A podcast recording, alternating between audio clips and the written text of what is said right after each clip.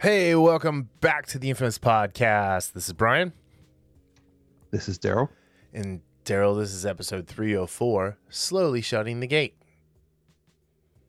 What gate? Uh, okay, so before we get started, I'm just going to tell everybody we are ranting this week.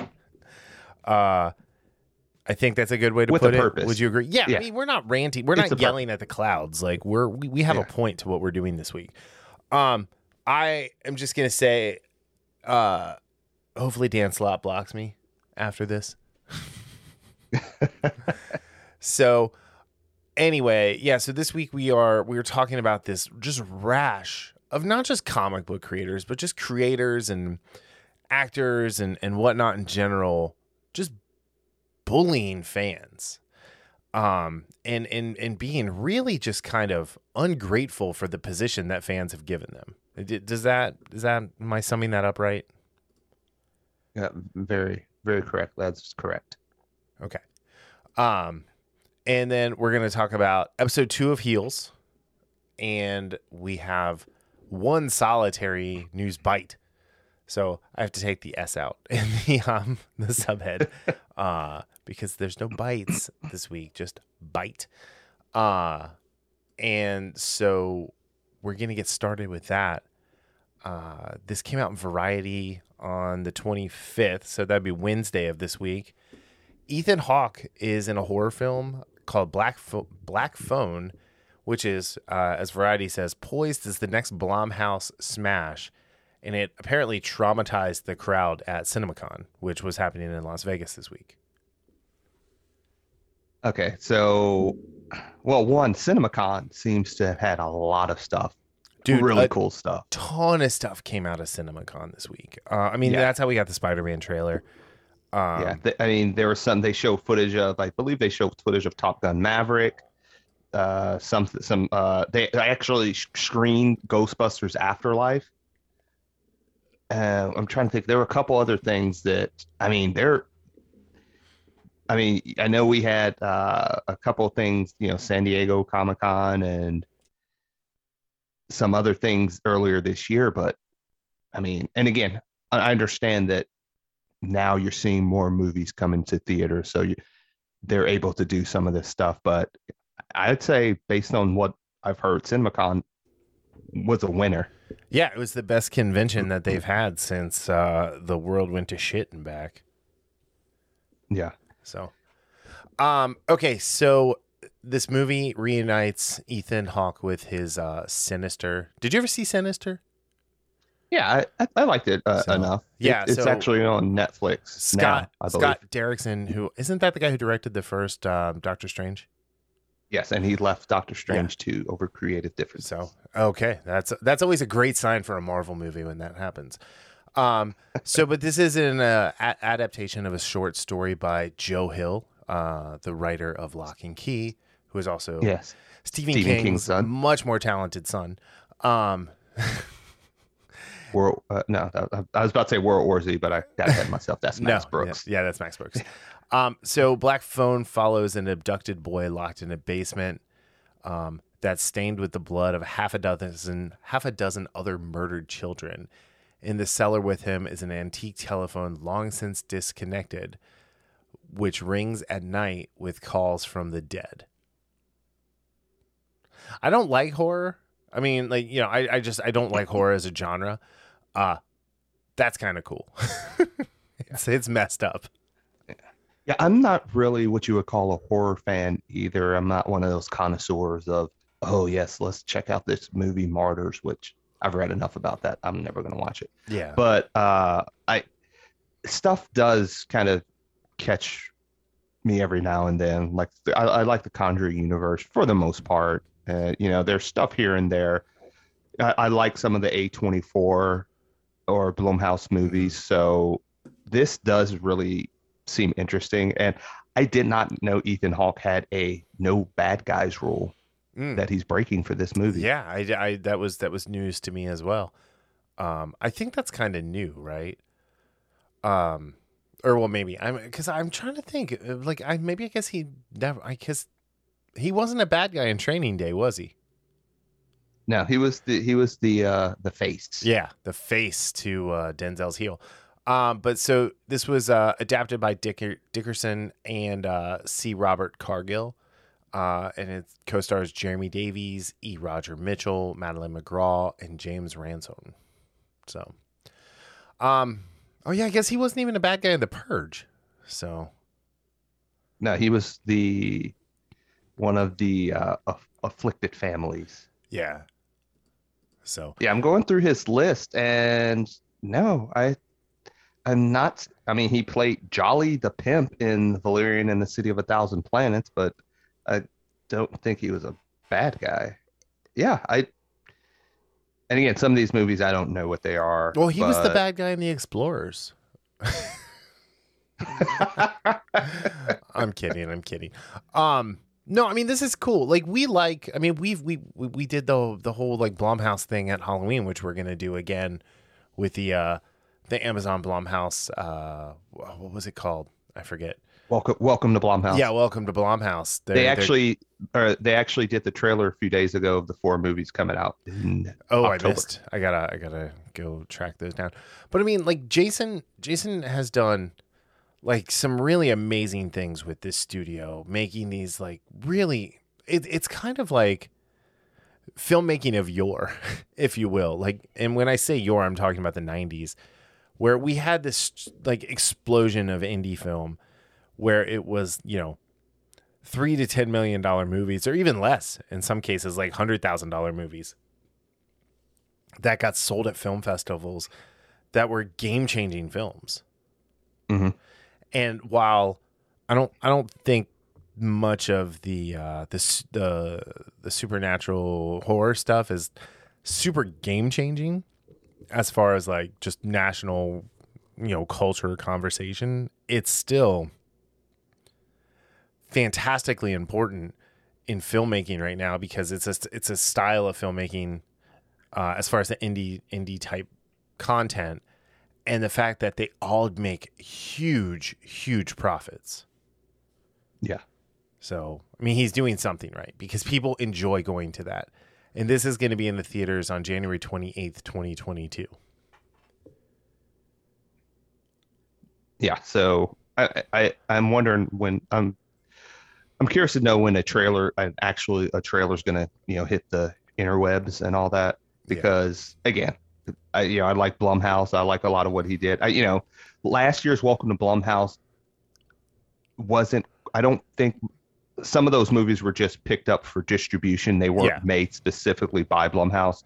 but I'm they kind of the felt ones- that blumhouse mold you know with the the type Yeah. of stories they were except now there was that one I, and I that just felt off considering uh I mean I know we reviewed them and, there were a couple two of them I think we we thought were pretty decent we were it, we were 50-50 on them. We we liked two and we were lukewarm Yeah. on them we didn't I, I liked all four of them for the most part but like i really liked two and one of them. I was like eh, eh, either way. Yeah that's kind of how how it was. So I again I, I always give his stuff and studios like A24 chances because they have more often than not they give you something interesting hmm It doesn't have to be great. It doesn't have to be groundbreaking, but there's something about it that they're able to just catch you with. And uh, this, again, based on the reaction of the audience members that saw this trailer and Blumhouse's or Jason Blum's, you know, just his track record, yeah, I'm definitely going to give this a shot. yeah and i mean this is them teaming up after the purge too because ethan ethan did the purge for him and in this article it even talks about how he earned millions and millions of dollars because he deferred his paycheck in, in exchange for a more favorable back end payout so Nice. Yeah, I mean, dude, Ethan Ethan Hawke's a, he's a smart dude. I mean, other than divorcing Uma Thurman, like you know, I'll never understand that. But I, I'm a big like you know, like I like Ethan Hawke. He's up there, like like kind of Christian Slater, Kevin Costner. Like I'll watch anything that they do, sort of a thing. Mhm. So anyway, um, so yeah, so that's that's we have that to to look forward to in in January. So moving on to heels.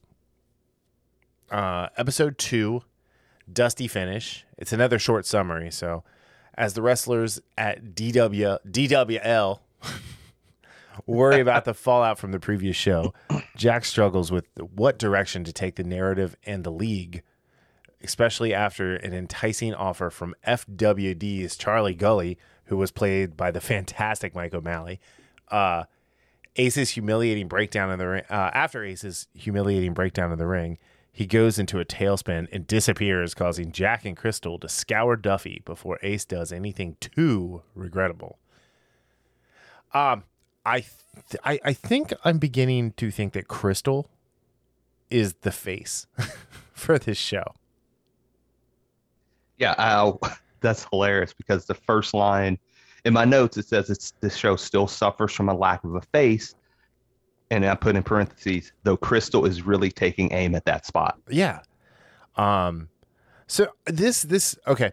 This was better than the first episode. I don't know if you think Yeah. that, but I, I definitely feel like this was a, a much better outing, and it, it still holds true to my my edict that the pilot is typically the at least the worst episode of the first season. Correct. typically the worst episode of the series. Um, and you know, we we we got to see more of this world build. Oh, you know who else is the face? Is uh is Staci Spade, played by Alison Luff. Yeah, and you I think you see that more towards the end of this episode Yeah. So I where mean, she takes it upon her herself to to get stuff done that Mhm. Jack is not doing. Right. So Yeah, because I saw. I mean, I saw a ton of stuff online about like, oh, Stephen Amell is just a poor, or he's just Oliver Queen in wrestling tights, and it's like, well, he's poor. Um, so there's that, and he's not Oliver Queen. He's just a dick, um, and kind of a bad dad and husband. Yeah. No, I I said that last week, and I, he absolutely has is channeling aspects of Oliver Queen in this. yeah, maybe like I- the super controlling nature of him. Yeah, I, and again, it's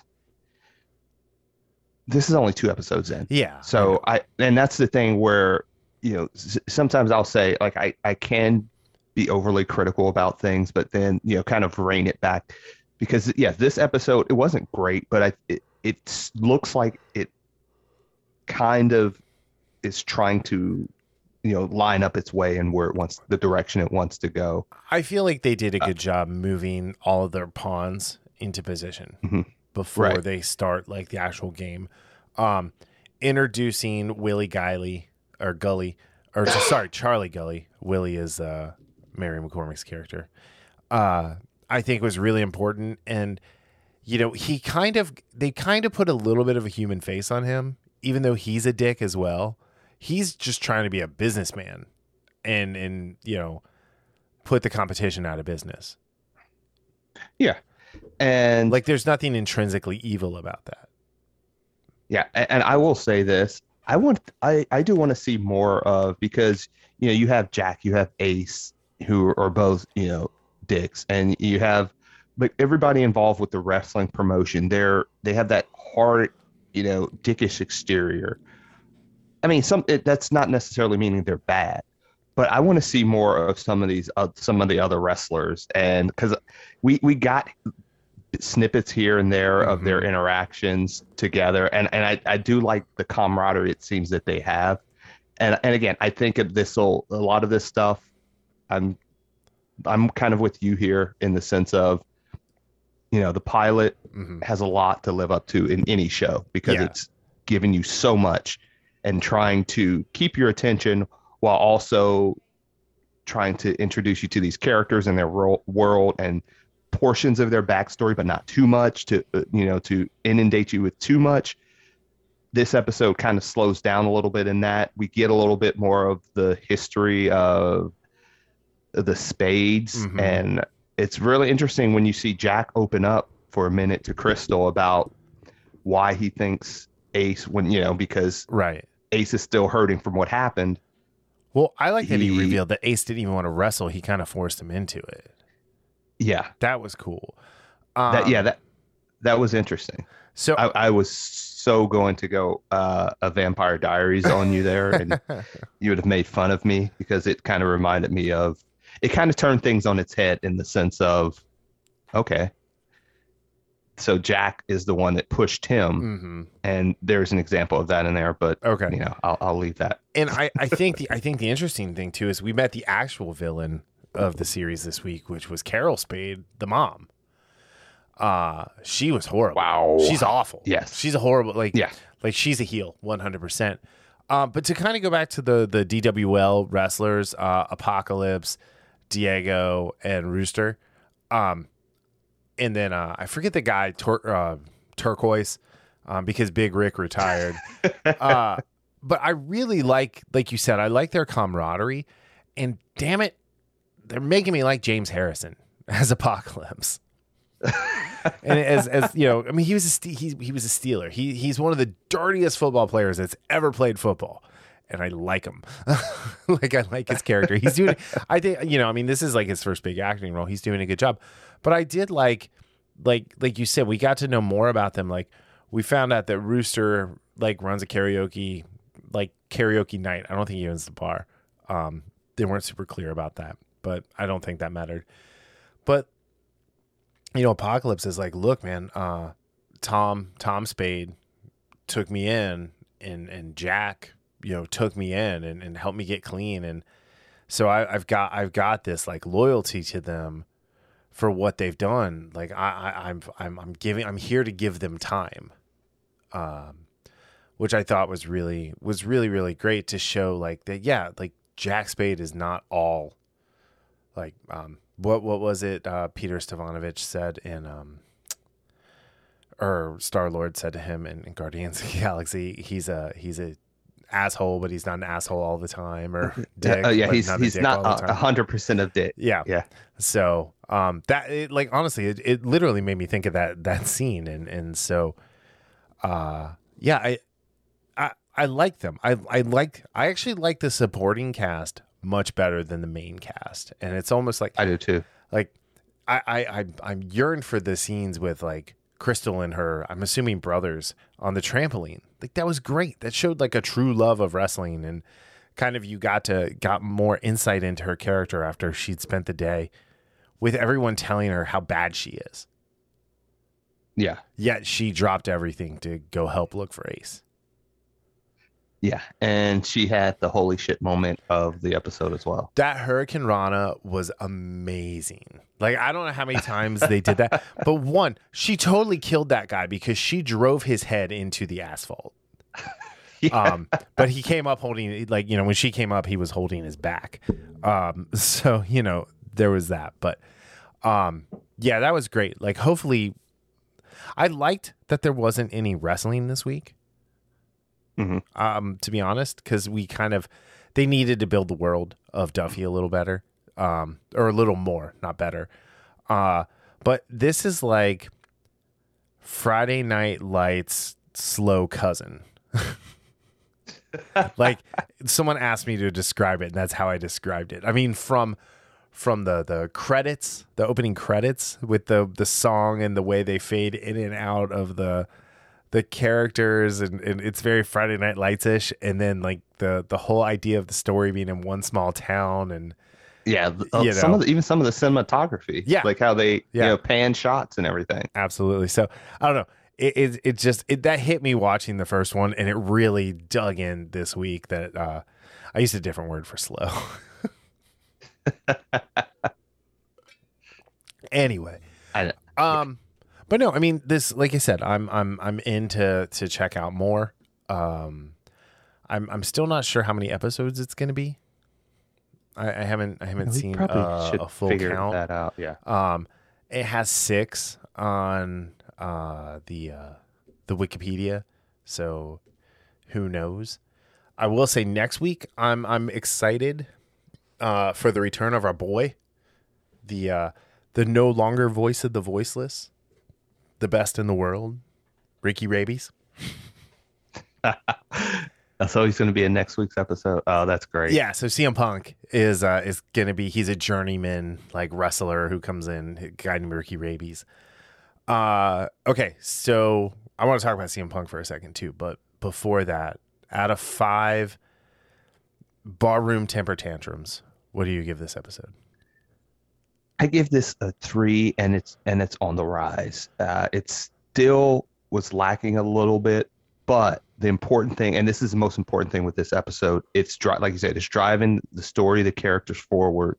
It's opening up a little bit more on the characters, and, and one of the things I didn't mention, it's adding a secondary, um, what you what you what you what that what will be a stumbling block for the Duffys, or not the Duffys, but for the Spade brothers, because it's when Crystal tells Jack, Ace would make a great heel. Yeah. And then you have the conversation when they're when Jack's sort of apologizing, and what does Ace say? I never want to be booed again, ever. Yep. And Jack, even if it's good for business and the guilt he feels for a lot of stuff, that's I, that's going to play out sometime sometime down the line this season. Yeah, and that's what I'm very intrigued to see. So it's a, it's I give it a three out of five, but it's definitely on a slow climb. Yeah, higher. I, I'm going a three point five out of five again this week. Um, on the strength of uh, Kelli Berglund and Alison Luff's characters killing it. Um, yeah, like literally saving the day. Um, in in multiple instances. And when uh, Staci Spade takes care of those squirrels, that was a that was a, oh, man. Great surprise moment that you never saw coming. So no, I didn't either. Anyway. I did not see that coming. All right, so before we neither move, did the squirrels. No, they did not. Before we move on, uh, we talked about CM Punk for a second. CM Punk made his return to AEW wrestling, or made it to wrestling uh, on AEW last Friday. So we're we're recording this on Friday the twenty seventh. Um, I made sure I was done with everything so I could drop what I was doing to watch Rampage because I watch Dynamite every week and I watched the first episode of mm-hmm. Rampage. Um, that premiere of him coming out was one of the five best. Now let me rephrase that. One of the three best returns to wrestling from a pop, from the way it was done, and just from the gratitude that he showed to the fans. Dude, he um, he pseudo crowd surfed in that yeah, one. he dove he, like, into the in. crowd in the middle of a quote unquote pandemic. Um, hey, she said it. I'm allowed to say it. Uh, anyway, um, but no, it was great. In in in in the the the promo that he cut, it was really great because he he he came out there and he spoke from the heart. Um, and I like I, I I like heels because I like wrestling, plain and simple. Mm-hmm. Um, yeah, I, I love wrestling. I'm not in a let's let's not. Even, I I ordered I ordered two of the CM Punk shirts, one for me and one for Angel. Um, like I kept trying, and I finally got through on like Saturday afternoon because Pro Wrestling T-shirt kept uh, Pro Wrestling Tees website kept crashing uh, because it's the number one shirt they've ever done, and oh, you know they like might have to get me one. AEW is a t-shirt company as much as it's a wrestling company. so uh, that that's saying saying something. And anyway, just to to kind of wrap this back up. Um, it's really exciting to have someone like CM Punk back in wrestling and um, the the way he came out, even Jim Cornette, who hates AEW, I don't know, um, he doesn't hate AEW. He's just it's not his style. Uh, came out and said that it was perfect. And and and hearing Jim Cornette say that, I was like, wow, that that that right there, you won over your biggest detractor.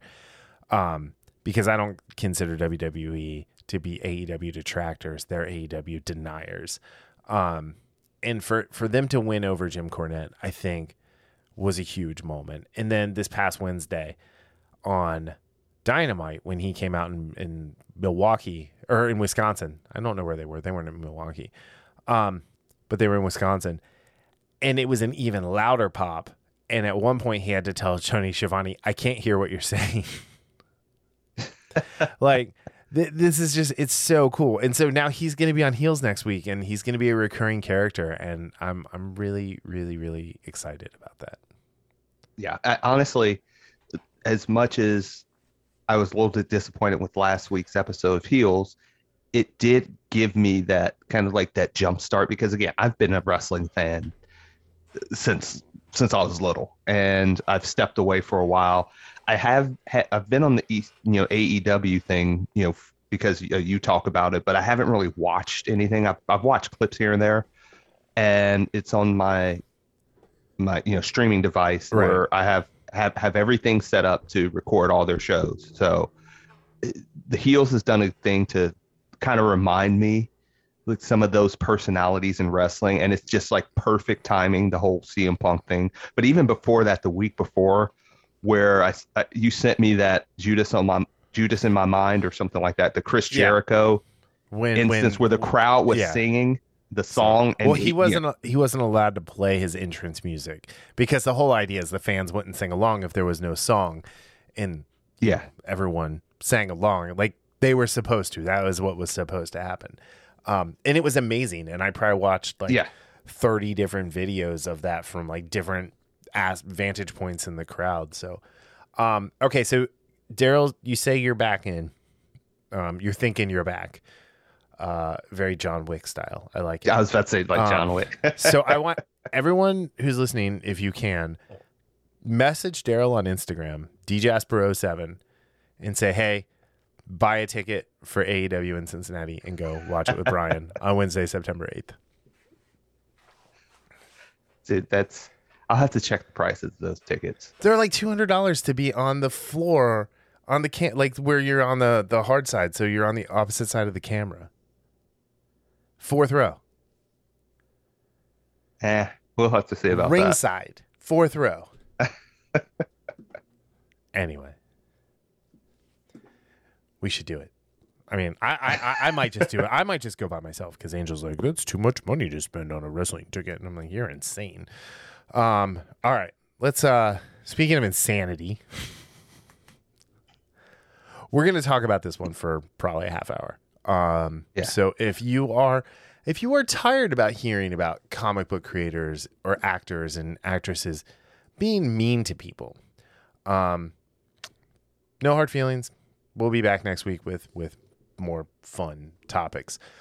Um, but this week started with uh, Tom King, formerly of Batman, uh, currently writing Rorschach at uh, AwesomeCon, and I don't even remember where AwesomeCon is, claiming that he he bullied Allegedly. a fan. Yeah, like I said, claiming, uh, claiming that he he he bullied a fan and was excited about this into wearing a mask and then getting them kicked out. And from everything that he described, it sounded like the kid, and it was a kid, mind you, like had some sort of a, you know, maybe mental issue or something like that. But uh, I've got I've got the links. So we, I typically don't like to just do bounding into comics links, but they're the only ones who are really talking about this, and uh, everybody else is kind of sugarcoating things. So there's links to everything in the show notes here. Uh, but on Twitter, he Tom King posted, "I love seeing people at cons lie."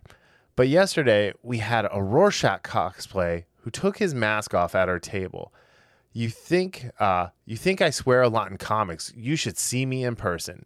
After an impolite talking to, Rorschach was escorted from the con. Wear your mask. We're not effing around. Um, and then a follow up to that, real quick. It says it seems to be there was some confu- confusion about the mask thing at a con. Here's what happened: Mitch and I were signing at our booth at Awesome Con, which has a strict mask mandate in compliance with Washington D.C.'s. Oh, it's in Washington D.C. Uh, indoor mask mandate. Thousands of people were there, all wearing masks. We spotted a dude in a Ror- Rorschach jacket, not wearing a mask, a few feet from our booth, coming our way. We noted that this was uh, this is the kind of people helping us with. Uh, we noted he's a professional writer. Jesus, we noted this to the kind people helping us with our line at the con. They went over and politely asked the dude to put a mask on. He ignored them and walked up to the booth. Cutting the line, dude came up to us. We told him he had to mask before talking to us. He seemed confused by this. like kind of dazed or stunned, but finally took his thin Rorschach mask, nylon stocking with ink, but it seems, uh, but seems to know how, uh, but didn't seem to know how to put it on. It was tangled.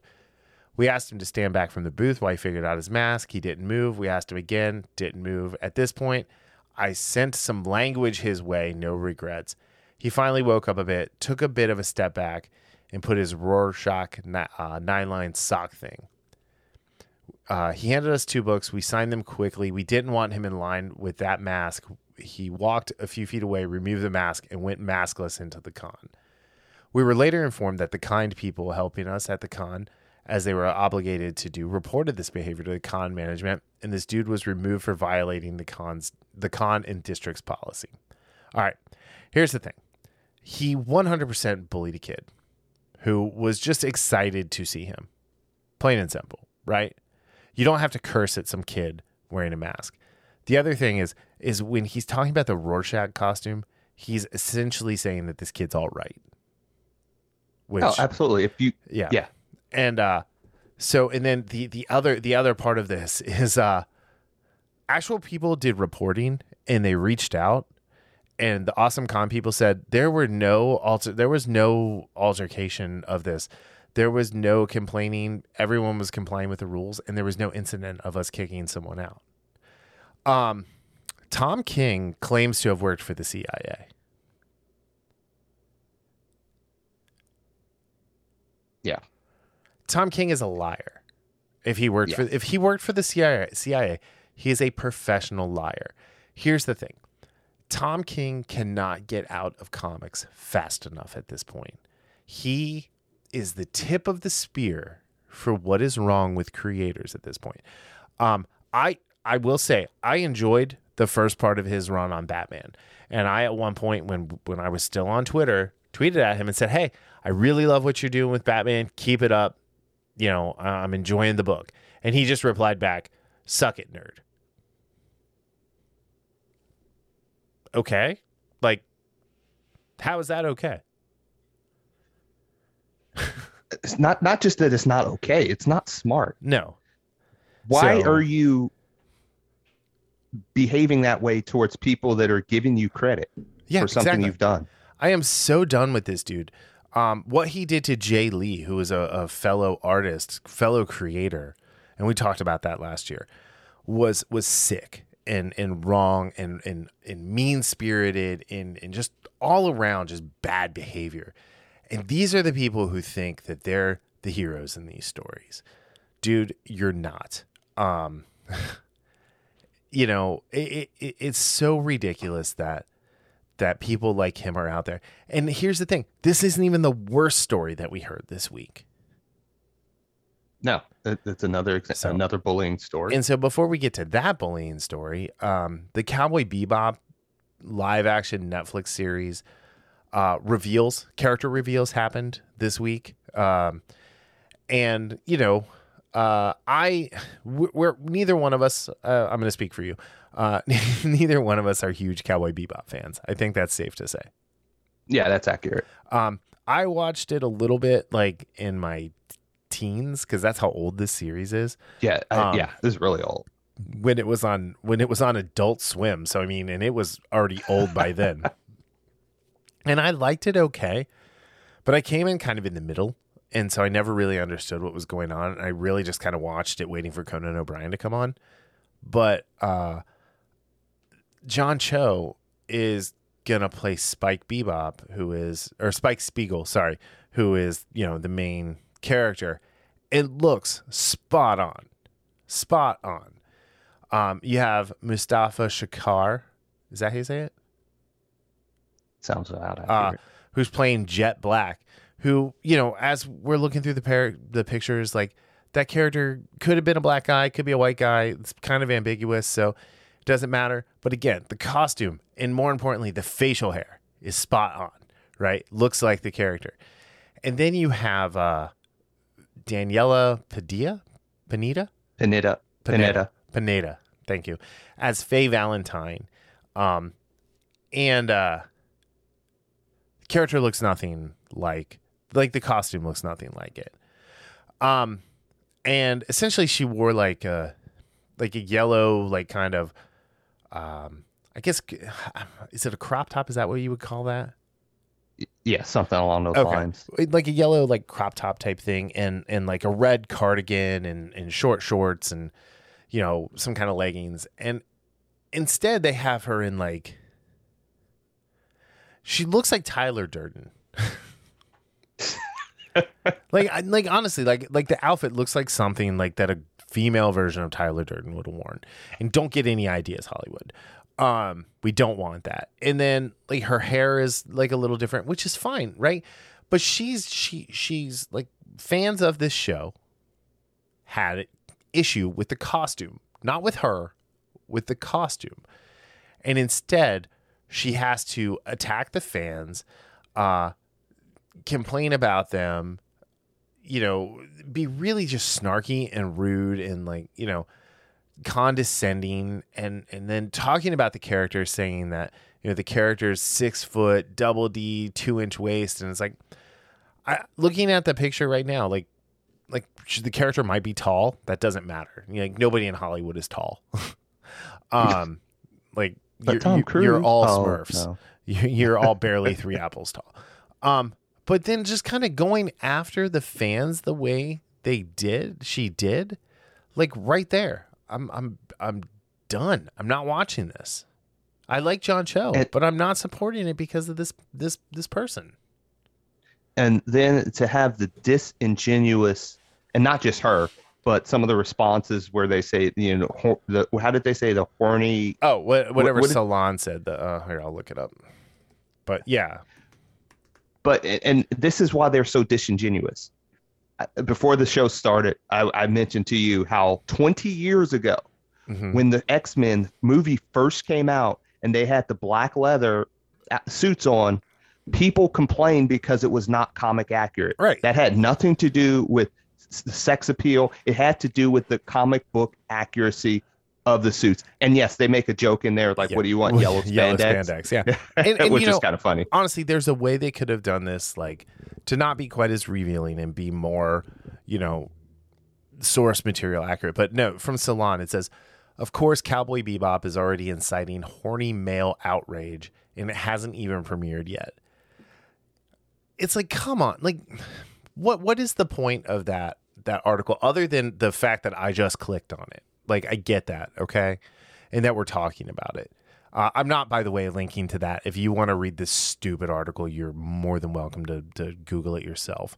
Um, but it, it's it's like you you you look at this and, and it's like they can't even like follow like simple things to make their core fan base happy to the point now where they're taking like you and I who are are casual at best fans of the show and we're out. It, it, and again, I was going to check it out because again, I, I like John Cho. Yep, same. And I love John I- Cho. I think John Cho is is a highly underrated actor. Yeah, and I, I've seen episodes of Cowboy Bebop back in the day here and there, but again, I was not a fan, never a fan of. So I'm not even coming at it from a standpoint of they're ruining some character that I love. I'm coming at, it from a standpoint of look at what you have. Stop trying to be, act like you're more creative than these people that first created this show. That you're better than them because Right. you're not Well, yeah, and then you have and then you have someone like Daniella who they're not and they're not talking about you lady Yeah. they're talking about what they see as the character and how it does not match what they've been following for years hmm the only reason you have this job are for, because of the people that you you so condescendingly addressed love this show so much have backed this show for so long hmm that Netflix said, "Hey, you know what? Maybe we can make something with this." Granted, Netflix and anime usually don't do well, right. but still, that's the only reason you have a job. Well, I had to on look her this up show. because I didn't know who she was because I didn't watch the originals, um, or the Vampire. yeah, I remember Diaries. her. Like, yeah. Um, but she was in the Jurassic World Fallen Kingdom movie, and she's going to be in the third one. And she was that insufferable like scientist, like person with the glasses, uh, that ended up on the boat with Blue, uh, as they were taking the the animals off of the island and, and bringing them to auction in the in the United States. Oh, okay, yeah, Right? that, okay, And so, like, Yeah. she was relatively forgettable in that role. Like, I literally had to go and like spool up Fallen Kingdom and like look for her to figure out who it was, because you know, um, and I mean, she's done she's done TV. I mean, it's not like she's like a no. I mean, she's she's a nobody because I mean, it's like What If I think was a Netflix miniseries, something called The Detour. Never heard of that, but she did thirty three episodes. Um, you know, yeah. She's basically the I don't even know who you are. Yeah, right. Yeah. Uh, but you know, it, it's like he, here, here's here's the thing, lady. Um, m- more people are gonna start following our lead. Um, when I was listening to Thinking Critical earlier today, and and they were talking about all of this, I, I left I left a particular comment that that applies more to the next part of this story in, in Dan Slott. But I, I'm I'm and I've told you I'm done with these people. My comic book pull list right now is so small that it's like maybe I should just stop collecting comics altogether because I, I'm I'm I'm not supporting these people. And and you know we talked about the Substack guys. You're y'all are a short leash. Mm-hmm. Yeah. Like you you you have to you have to like fly right. Um and and not go after fans when when they don't when they inevitably aren't going to all love what you do. So Yeah. I mean you made a great and point. thi- oh sorry, go ahead. And and I was going to say, I I took this from Eric July's stream today. I think it was today, or it might have been yesterday, where it was I it was a title or subtitle was like these people don't like you, No, they don't. and you're seeing it right now. You're seeing it, in, and and again, this is not just comics. This is not just movies. This is huge in video games too. Remember last year the whole Last of Us 2 controversy and Oh, yeah. Naughty Dog and Neil Druckmann and all the stuff they would they would say about fans. I mean, you go back to you know Pablo uh, Hidalgo and um, like the whole Star Wars thing, and these people don't like you know they don't like the they're they they feel like they're elite to the point of they're looking down upon normal people who if it wasn't for these normal people if it wasn't for these people you know love for these properties whether they be video games books movies anime whatever what have you you all wouldn't be making that that money because that's how the money it's it's along the lines of you know some of these athletes. And yes you are super talented at what you do. However the way the reason why you have these major contracts the reason why you have all this money what these owners can give you is because of the fans and you you damn well better remember that and it, Yeah. this is more Yeah. to the point like you know the athletes they have these you know these guaranteed contracts when you're a creator like this in the comic book space yeah. you can easily be replaced Well, and I mean that's the thing. Like we talked about this last week with when we talked about the last episode of What If that we're talking about for a while. Marvel Comics, Marvel Entertainment is an entry level job now. oh absolutely We don't need you. And- like, you know, um I can go back and read 80 years of Spider-Man. yeah I don't I don't I don't I don't even need to get to the Dan Slott run. So um yeah, it's just I she just does she doesn't understand and I for whatever reason the these Hollywood type people are so disconnected from real life that they th- think for whatever reason that it's guaranteed whatever they get is going to work. And I'm sorry, but look at ratings for for shows. Almost everything is down. Mhm. You you know even even during the the pandemic, people like are tuning out. They're just rewatching The Office over and over again. Uh you know you you look at movies. I mean, movies are underperforming for the most part. Theaters are open. Th- there aren't a lot of movies, so when there's a movie out right now, it's on a lot of screens. Yeah. And again th- don't say people aren't going because the movies aren't or aren't going because of the pandemic. Because I went, we went to go see Old. Granted, it was like the five dollar, Yeah. uh, Tuesday night or whatever it was. Theater was filled. Yeah. So, So if, if something's interesting, people will go. That's not the the problem. Is people like her, people like you know Tom King and Dan Slott, or Mhm. people like the Star Wars. Uh, just the story Lucasfilm group. story group. Just yeah, Yes, Lucasfilm in Lucasfilm general. story- Let's just talk Lucasfilm in general. So Yeah. They are driving people away because, again, like you said, you have 80 years worth of Spider-Man. mhm. Hey, I, you know, you have the the old Star Wars movies. I can go check those out. Yeah. I can go check out, you know, Indiana Jones. There's a ton of content I can go Mhm. go into my library and and and watch or you know take a look at instead of going to the movies and seeing some of these things that not only not listening to fans but looking down upon fans and saying hey you know what watch this because we know better than you Mhm.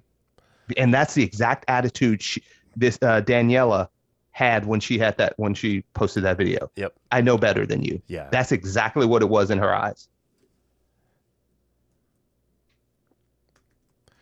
Yeah, I just I, I, don't I don't get it. I just want to I want to look something up about this person. Um Mills College. She went to a private women's liberal arts college in Hmm. Oakland, California.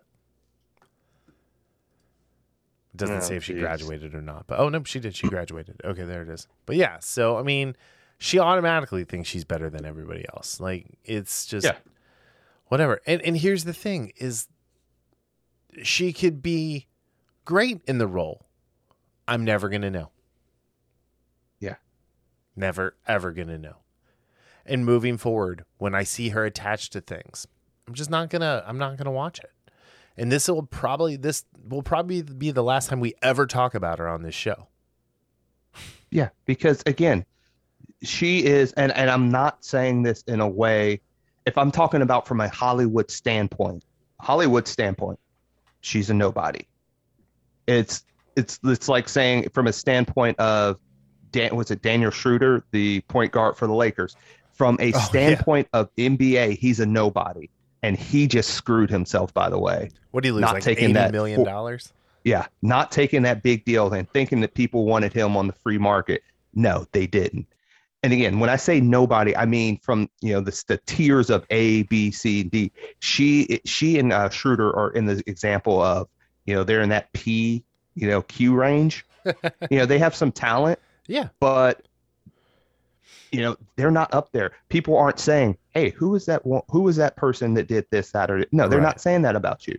Now maybe you get to that point after you know taking some criticism, after you know cutting your teeth a little bit more, but you got to change that attitude because you're not going to get. She's not going to get better by keeping this attitude Yeah. and because you know this, when people show attitudes like this it it's infused in everything that they do in all of their interactions it's not just a one you know one time thing this is not someone who just had a bad day No. this was planned this you know this is so- something she really feels Yeah, she took the And- time to record it and put it out there Mhm. and leave it up. Yeah. Like I could get you record it, you put it out there, and you're like, oh, you know, I should take this down. I shouldn't have said that, and then like apologize. Yeah. But no, she she's Or- gonna double down, and you know, you and I are you know toxic men now because we're complaining about her, and you know it has. And and here's the thing, it's like I don't think the costume even looks bad, and had I not like had she not said anything, I would have had no idea. yeah i honestly again because i've i've watched a handful of episodes maybe 10 years ago Mhm. i would have never known Oh, 10. i would have never like- known Yeah, I mean, way more than that. but yeah, I know. No i mean like that's the last yeah. time i've watched it yeah So yeah, for me, So- it was way more than that. You know, I've always And- and considered it- it's on. Here's the sad thing too: is it's on Hulu and it is on my watch list, and it has been on my lot watch list since 2016. I don't like anime. I don't. I Yeah, I I, just I know. yeah. I mean, and again, I, I, you know, I love anime, but again, this is an old, older anime, and I think when I, I it was just one of those things that really didn't catch me, and I'm, it might have been the same instance as you, and it's, that I caught it like midway through, and then like, okay, I have no idea what's going on. Yeah, but I mean, it's on my anime from the or on my Yeah. watch list where I can literally watch from the beginning. yeah, Um, but there's always something else. That's what it is. yeah. Oh, absolutely. Well, yeah. I mean, so I found uh, the some of the guys from Broken Lizard have a show. It was on uh, um, True. It's on True TV. The third season's coming out soon, called Tacoma PD or FD, and it's hilarious and irreverent and like the perfect thing to watch in this day and age. All right, let's also talk. great uh, is uh, uh, what? I was just gonna say it's also great watching Modern Family. Some of the jokes that Oh, would, you know yeah. that are too offensive for TV now. Well, so since uh since you know we have stars right now, um, there's a show called the Rules Rules of Engagement with uh, Patrick Warburton and David Oh, Spade yeah, I- and yeah. and uh, Oliver Hudson, and uh, like there's no way they would air the way it is right now. Like Oh, Like, absolutely not. Jeff Jeff would be like the most toxic man ever, and and you know David Spade was the the essentially the prototype for Barney on How I Met Your Mother. Um, just they they softened Barney up a little bit. Anyway, let's talk about Dan Sloth. I mean Slott. Uh no, I, I have had to to? write the first time. Yeah. Okay. So here's here's the thing, is we, we have two two things to talk about Dan Slott. But first, I want to remind people, and we talked about this. Marvel did a uh, a thing on on Disney Plus called Marvel Six One Six, where they went around and and did all these little mini documentaries, um, behind the scenes of you know Marvel Studios, and Tom Brevoort is sitting there telling everyone how Dan Slott doesn't turn things in on time because he spends too much time on Twitter. That's great. Here's the thing: fire him. He's if, what what what he did. Absolutely. What he's been doing to these fans, fire him. What he like the fact that he doesn't get things done and you have to hire other people, fire him. The fact that he thinks he's some gigantic celebrity out there, fire him. Absolutely. Tell him Like- to kick rock. just plain and simple. Um, like never mind the fact that he's ruined Silver Surfer and ruined Fantastic Four on the last two properties he's worked on. See, I haven't gotten through that, so I, I don't need I- to now. You know, like I will I will give him credit. Superior Spider-Man, I loved. Uh, well, the first 18 issues I loved.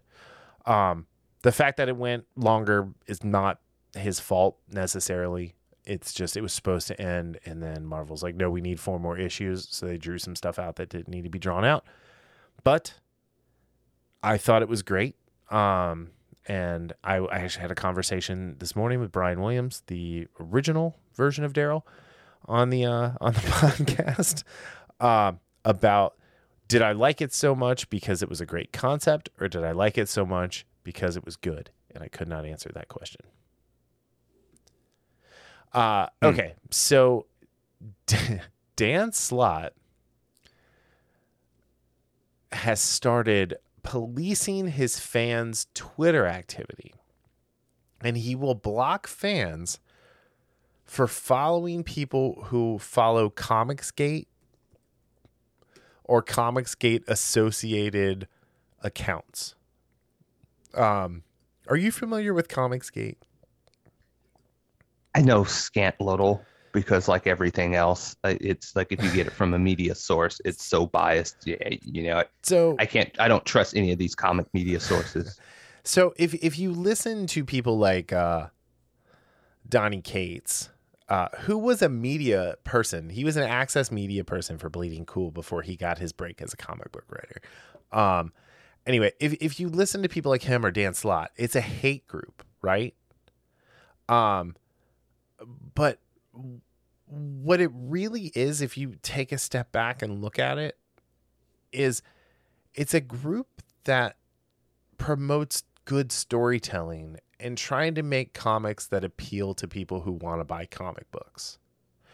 Um, a lot of the stuff I don't it doesn't interest me. So like um like Ethan Van Sciver is the the poster boy who they consider the leader of Comics Gate.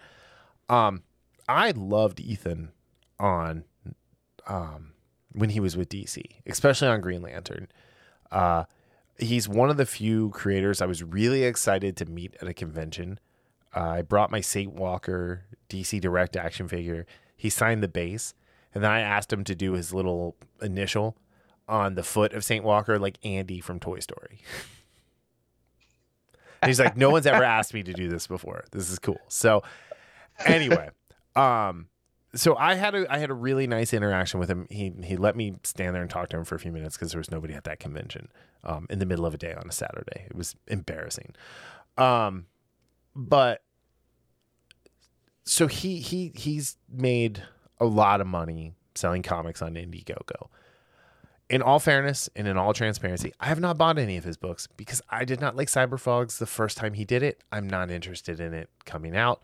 Um, he did a book called Rainbow the Brute. Not really super interested in it, but um, you know, I, I'm happy that he is has found a way to survive being, you know, quote unquote canceled and kicked out of the uh, you know mainstream comic arena. And his, he has he found a new way and he spearheaded a new way to do this to make comics and to be successful. And so i think a lot of this comes from the fact that he makes significantly more money doing comics than dan slott does. And so dan slott is jealous. Um I don't know if you've heard, but if you create a character and they use it in a Marvel movie, you get a flat five thousand dollar fee.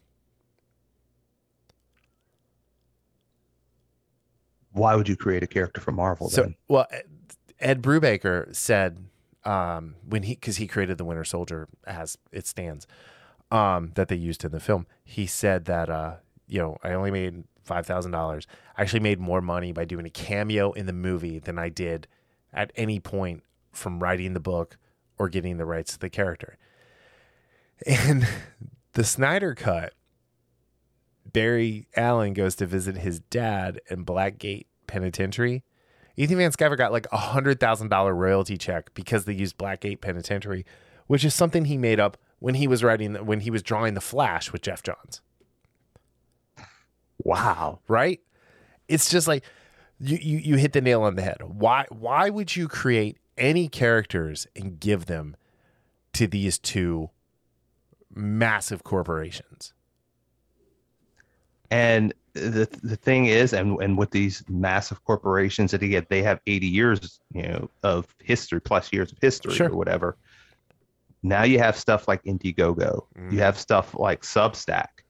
And while at the same time these creators are like you said earlier in the earlier previous segment, you know, you all are you're all on notice in the sense of you better bring bring it when you bring it you know when you whatever you're doing but at the same time it also opens up constraints Right. it also these guys also have all the rights to what they create and they don't have to worry about you know say five years down the line a you know a marvel saying using their character and saying oh here's 5k you know what go buy yourself something nice Right. Um but yeah, so so when you're when you're looking at this, right? He he's he's policing the people who follow him instead that's of being psychotic man instead of being grateful um uh, that people are following him and and, and and engaging with him. He has 134.8 thousand, so 134 800,000 in change followers. He only follows 1800 people, which is, you know, fair. I mean, I think that's probably more people than he should follow to be honest, but um but yeah, but I mean, he tweets constantly. So to prepare for this, I, I've been on Twitter a lot. i'm sorry Oh, uh, side note tangent: Cobra Kai gets an early season five renewal ahead of season four premiere.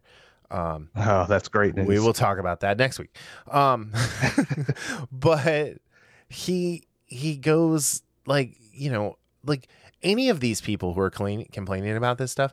If I want to go and look and read the actual tweet, I have to scroll for like 10, 15 minutes to get through because there is just so much tweeting and and you know it's like what do you do with your day like how how how is this like healthy for you to to be doing this um but he he's just going through and blocking people and and just because they they're affiliated with this. And then on top of that uh he bullied a small youtuber who had had who was having an interaction with him. And you know the the then Dan started sending him DMs um and and you know saying you need to take these tweets down. Like not only then is he saying you know you you can't you can't follow or, or like things from these other people. You you you can't even like say anything bad about me or you can't criticize me at all. And this is a person who was a fan of Dan Slott. hmm It's just it's And- ins- it's insane. Yeah, and it- it's funny because you know when when you started off this segment, you mentioned how you know your interactions with Ethan Van Sciver. You you you you talked about how you know you haven't bought in on one of his, on his you know Cyberfrog projects Mhm. because you you know you're just not a fan of that. Dan Slott is a piece of human debris. I will say that here, and yet you give him credit for what he did on was it Superior, Spider-Man, Yeah, Superior Spider-Man. It was it was And- really and- really good. and that's an example of the difference between certain people is that I guarantee you that Dan Slott cannot give credit to someone he finds abhorrent, and I did that in quotation marks because they have a different ideological viewpoint or of, of than his than him. Yeah. So And th- these are the type of people that are writing comics. The people like him, people like Tom King, who, again, it's not to say that they didn't have talent at one point or another. And that's the thing. I can give people credit that I don't like. I can say, hey, I don't like this guy or, or gal, but you know what? They're pretty good. I don't like LeBron James at all, at any way, shape, or form. I don't like him, right. but he's a great basketball player. And I, I will never mm-hmm. take that away from him. No. He is a he's a top 20 basketball player in the NBA of all time. Yeah, and and that's the thing. People like Dan Slott who you know bully, and then of course pick articles because because he was talking about the Comics Gate and Quirky was like, I I have no idea what it is Right. really, and he gives him articles that are slanted in the viewpoints because let's be honest, comic book and video and gaming journalism as a whole, journalism as a whole is just dead. Right. because you have one side of the story. They can't they can't go down the line and you know tell an honest ta they can't tell an honest article write an honest article about someone who has a different ideological viewpoint than them. Yeah. we've seen it over the years in politics. It has bled that it has continued to bleed into into entertainment as mm-hmm. well. Yeah, and I mean Dan, Dan Slott is like messaging him, and he, he like he's saying, "Oh, for fuck's sake, why is the first and third post on your feed? Why?"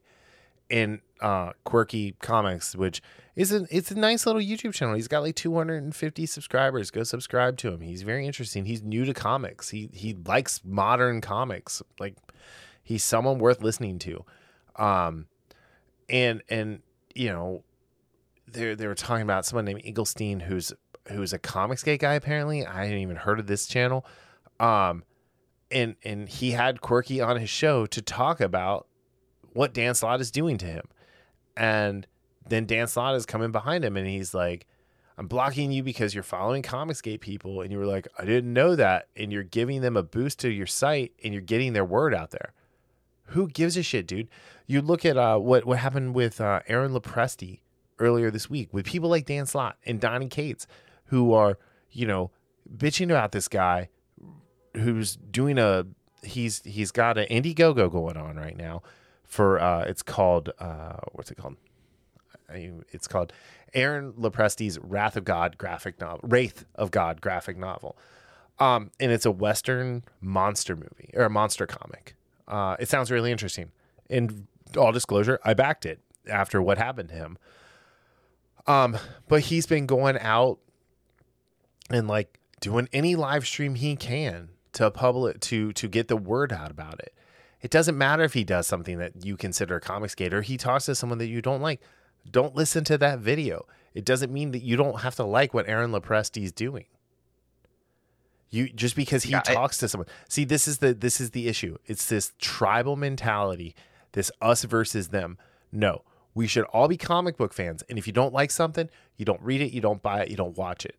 But no, instead we have to sit here and we have to talk for 40 minutes about how douchebags like Dan Slott exist in our world and ruin the thing that we love the most, which is good storytelling and cool ass shit. I mean, Aaron Lopresti was involved with Planet Hulk, X Men, Miss Marvel, Wonder Woman, uh, Justice League. He's got his own label now. It's just, you know, this is the way, this is the future uh, of what is going to happen with comics is more and more of this stuff. And I'm linking in the show notes the link to Aaron Lopresti's Indiegogo. I am not going to tell you to go back it, but I say go at least check it out, watch the little video, hear what it's about because it sounds really cool. But people like Dan Slott, Donny Cates, you know, um, there's just so many of them right now.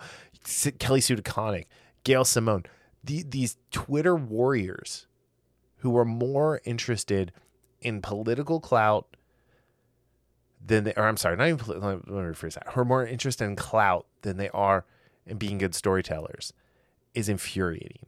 Are you familiar with Gail Simone? No, I've heard that name, but Okay. I'm not familiar with her stuff. So, uh, I don't even remember when she wrote. Uh, she used to write Secret Six, which was a really cool, like kind of Suicide Squad type book, and it was fabulous. And then somewhere along the line, she decided, I'm not going to be a great comic book writer anymore. I'm just going to be Twitter famous. And that was the end of it. Twitter has ruined more interesting things in our world than any platform in the history of mankind. Put probably put together, honestly. Yeah. Oh, yeah, absolutely. Um and, and it makes me sad. It re- really makes me sad that you know, we we can't you know, it's the whole this is why we can't have nice things conversation.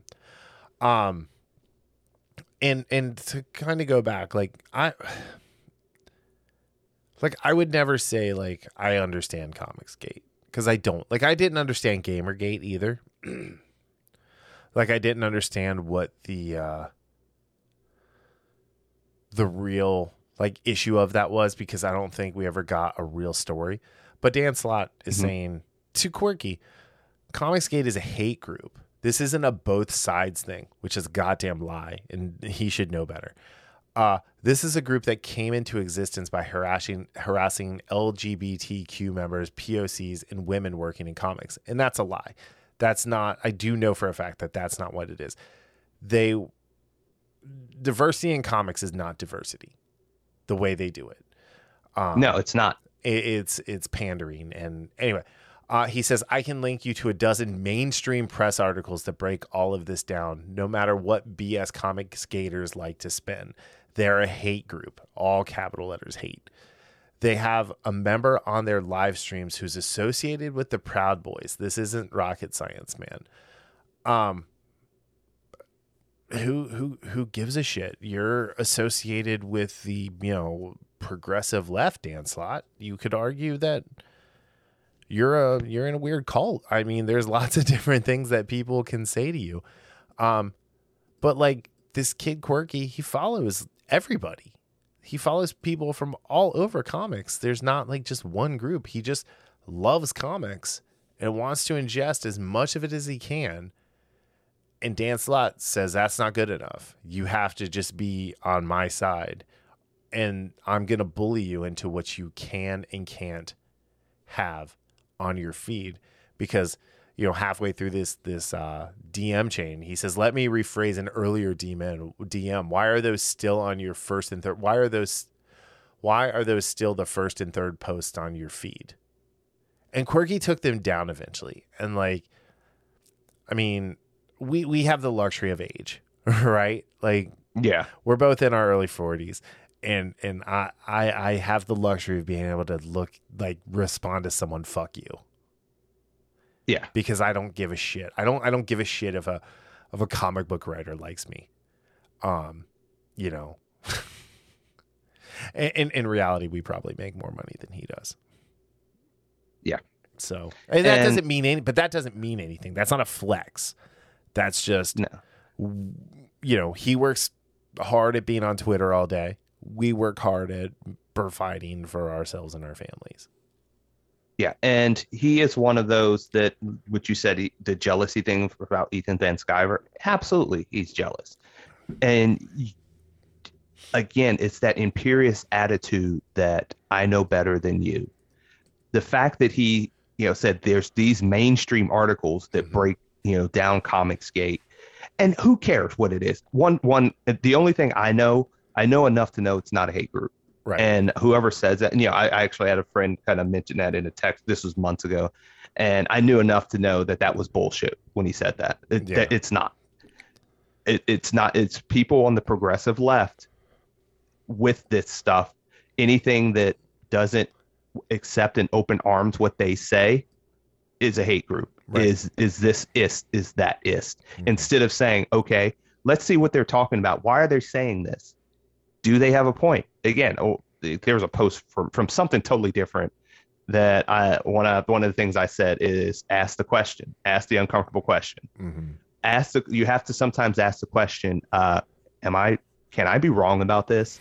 And many people, it doesn't matter left or right. Many Right. people have a hard time doing that, especially people like this, you know, blob where, you know, again, he thinks he is better than than than his fans. Yep. He, he absolutely does. So And yeah.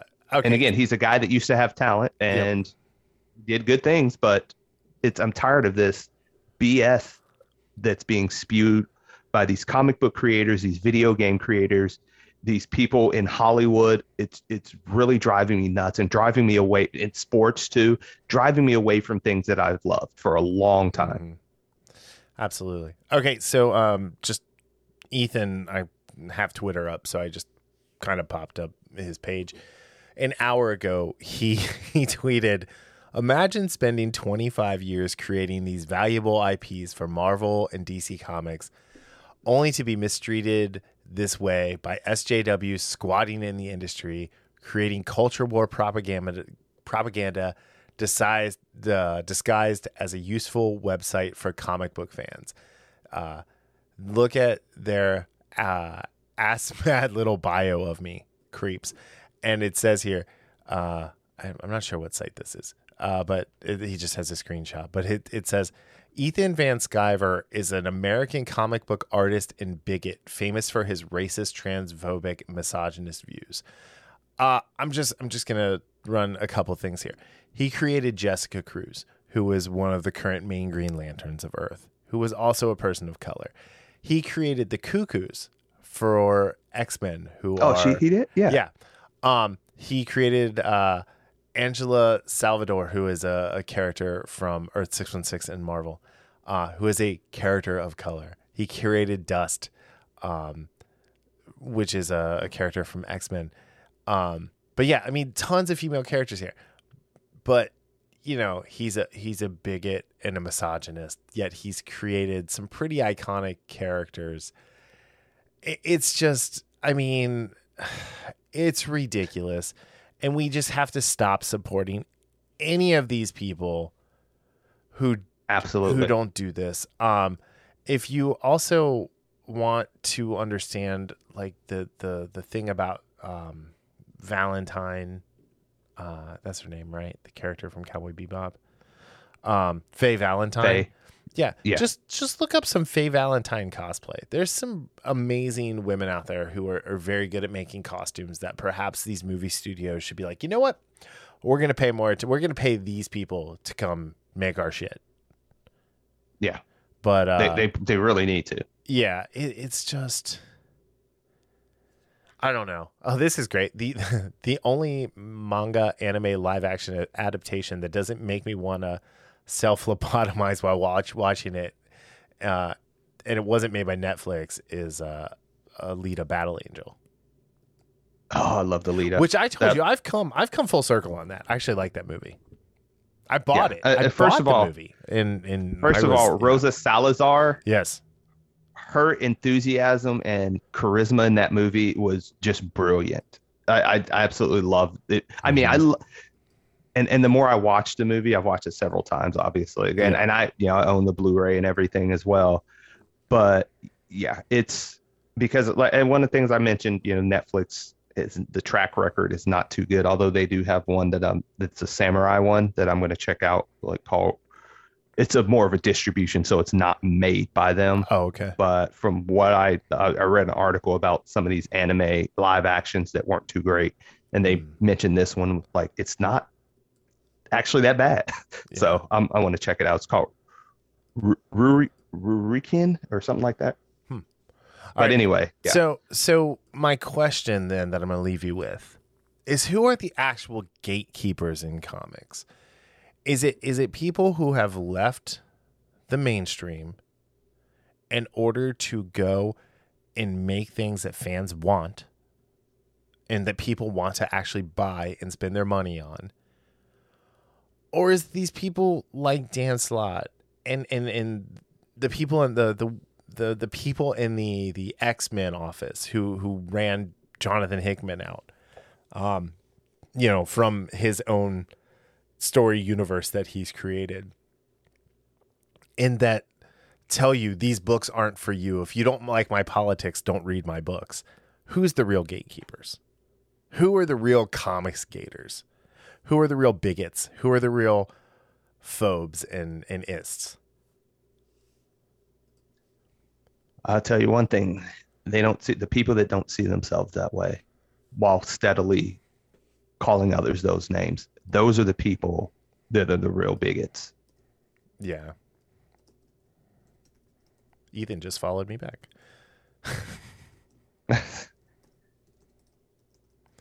anyway, yeah, I mean they're they're they're just the worst. Um and and we, we we should not be supporting them. And you know, if if you're disappointed in us for saying this, that's fine. Um, you're allowed to believe that too, and you're allowed to spend your money however you want it. And this isn't me telling you what to do with your life. This is me saying, I'm not going to hate you if you buy a Dan Slott book. I'm not even going to question you for buying a Dan Slott book. I'm just not going to do it myself.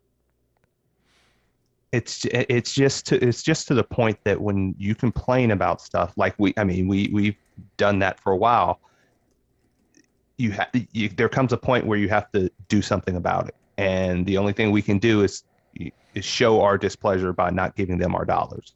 Same thing goes with movies as well.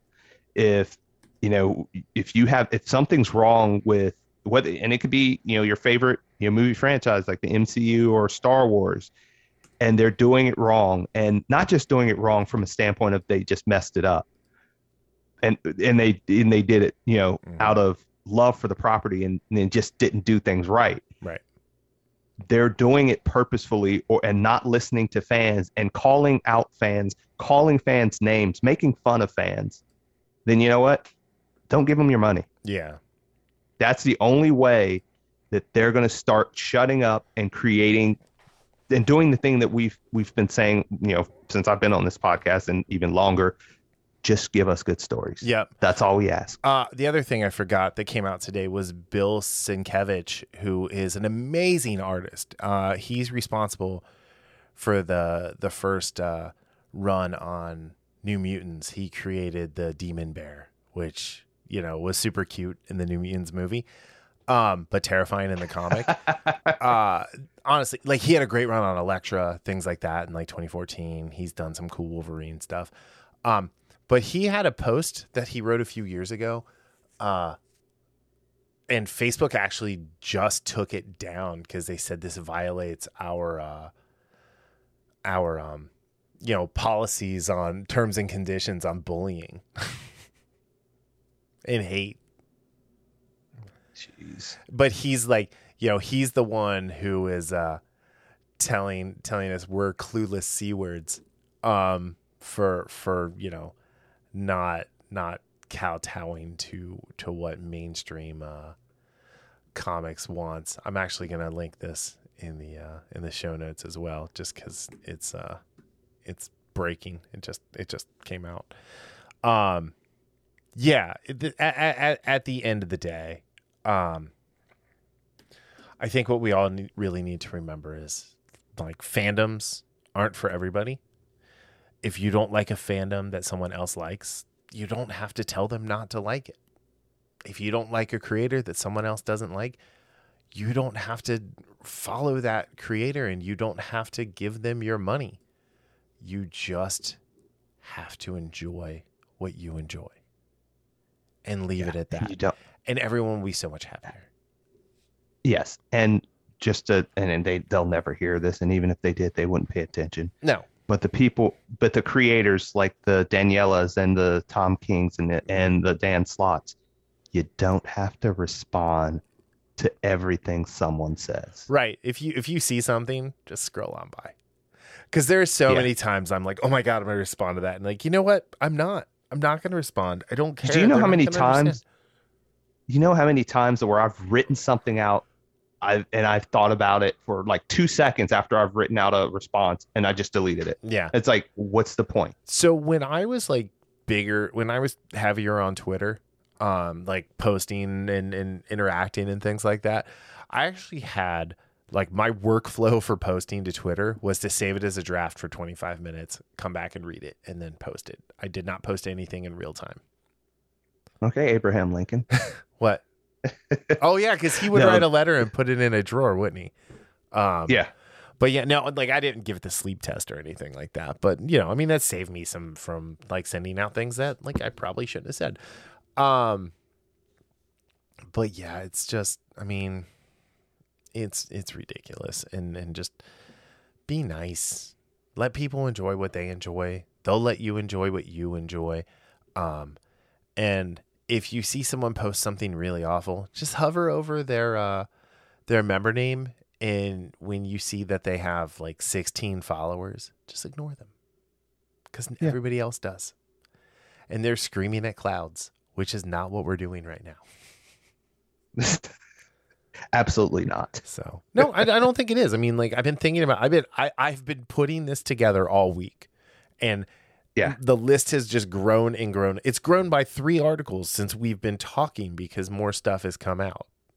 Well, this is the thing. This the stuff like this is it takes a lot of time because you know we don't have a massive audience in the sense of I I mean like millions of people, Mhm. not yet at least, but we're doing what we can in the sense of sharing our thoughts and sharing our ideas Yeah. and and giving people and also saying hey n- not just complaining about it but you can do something about it you Yeah. can support things that you like people that respect you people that put out good content support them even more now Yeah. and and the people that don't respect you Case They- in they case don't- in point. Go listen to my interview with Christian Colbert, and go buy the Node Chronicles. Especially if you have kids and they're interested at all in reading, and they might be interested at all in technology and coding and and building things. Like it is, it is such a great like entry level drug to get them hooked on just thinking. yeah. That's a fun interview. Everyone should go listen to that. When 30 minutes immediately after this, just just check that out. Cool. All right. I don't Yep, I, yep. I have nothing. I've said everything I have to say. Uh, I apologize for talking so much this week. no it's especially when when it's from the comic realm it's that this is your wheelhouse Yeah, but This you're not a normie. absolutely- You're not a normie. Yeah. You were. Yeah, you're but- not but- anymore. But again, remember when I was talking about the you know the levels? I might not be P and Q level in comics like you know some some actors are, Yeah. uh, but you're on the you're on the A tier Nah. of that, and I'm I'm more like the I mean, as far as the the comics you read and stuff, so you definitely have more of a passion, and uh, and you have more of the history Yeah. of some of these writers and what they've done, Mhm. good, bad, and ugly, than I do. Yeah. Even though I'm not a, newbie to comics, No.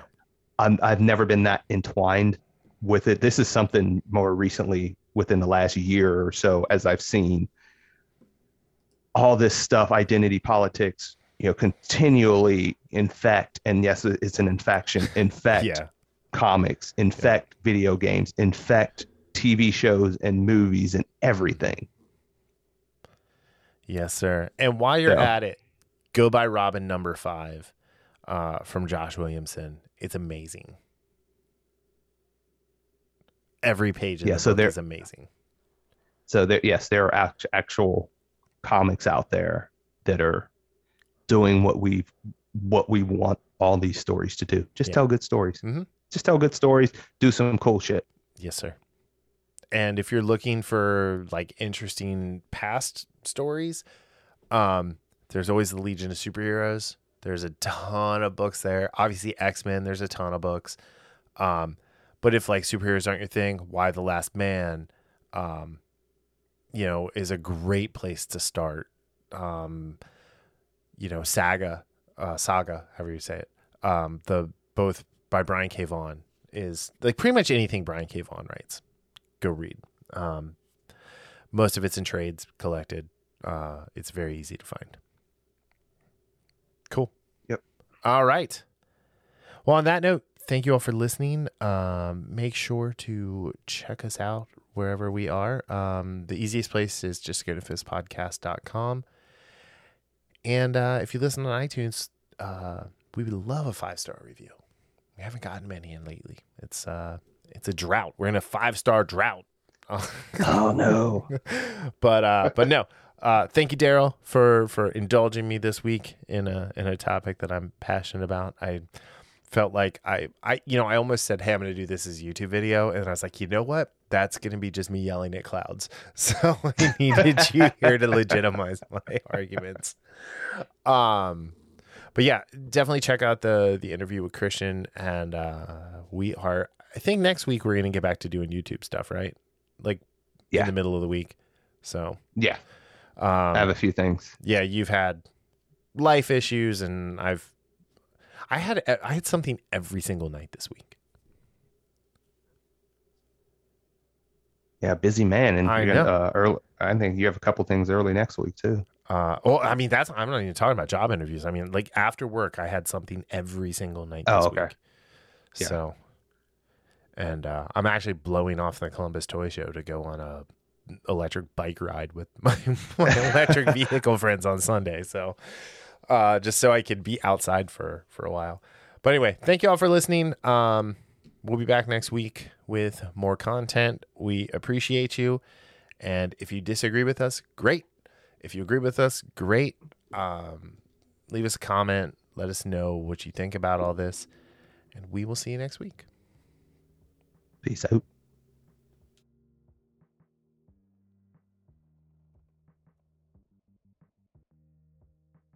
Infamous Podcast is recorded in Kings Mills, Ohio, just north of Cincinnati. You can find new episodes every Sunday on Apple Podcast, YouTube, Spotify, Google Podcast, our website, or anywhere podcasts are downloaded. This show is hosted by Daryl Jasper and me, Brian Tudor.